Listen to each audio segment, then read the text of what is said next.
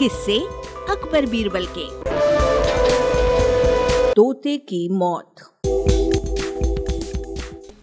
एक बार बादशाह अकबर किसी व्यापारी के पास से तोता खरीद कर लेकर आए।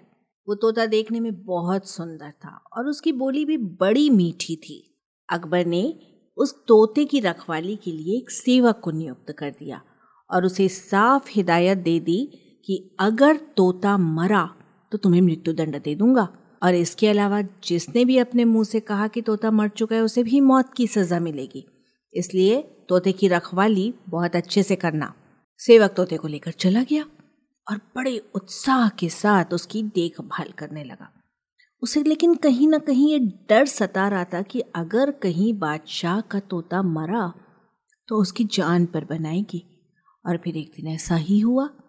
तोता अचानक मर गया। अब सेवक के हाथ पैर फूलने लगे। उसे बादशाह अकबर की कही बात याद आ गई।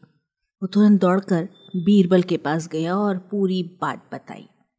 बीरबल ने उस सेवक को पानी पिलाया और कहा, चिंता मत करो। बादशाह से बात करूँगा। तुम बस इस समय उस तोते से दूर हो जाओ। थोड़ी देर बाद बीरबल अकेले बादशाह के पास गए और बोले कि, मालिक, आपका जो तोता था इतना बोलकर बीरबल ने बात अधूरी छोड़ दी।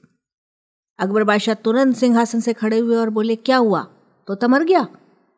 बीरबल बोले, मैं सिर्फ़ इतना ही कहना चाहूँगा कि आपका तोता न मुँह खोलता है, न खाता है, न पीता है, न हिलता है, न डुलता है, न चलता है, न फुदकता है।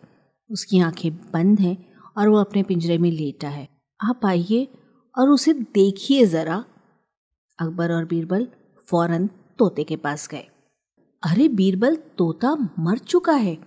ये बात तुम मुझे वही नहीं बता सकते थे? अकबर क्रोधित होते हुए बोले, उस तोते का रखवाला कहाँ है? मैं उसे अभी अपनी तलवार से सजाए मौत दूँगा। तब बीरबल बोले, जी, मैं अभी उस रखवाले को हाजिर करता हूँ। लेकिन ये तो बताइए कि आपको मृत्यु देने के लिए मैं किसे बुलाऊं? क्या मतलब है तुम्हारा? अकबर ज़ोर से चीखे। जी आप ही ने तो कहा था कि जो भी बोलेगा कि तोता मर चुका है, उसे भी मौत की सजा दे दी जाएगी। और अभी कुछ देर पहले आप ही के मुँह से ये बात निकली थी। अब अकबर को अपनी गलती का एहसास हो गया। बीरबल की इस चतुराई को देखकर अकबर हंस पड़े और हँसते हँसते दरबार लौट गए। अकबर ने तुरंत घोषणा कर दी कि सेवक पर कोई कार्यवाही नहीं की जाएगी। तोता अपनी मौत मरा है, उसमें किसी का दोष नहीं है। वाचक स्वर संज्ञा टंडन। अरबा की प्रस्तुति।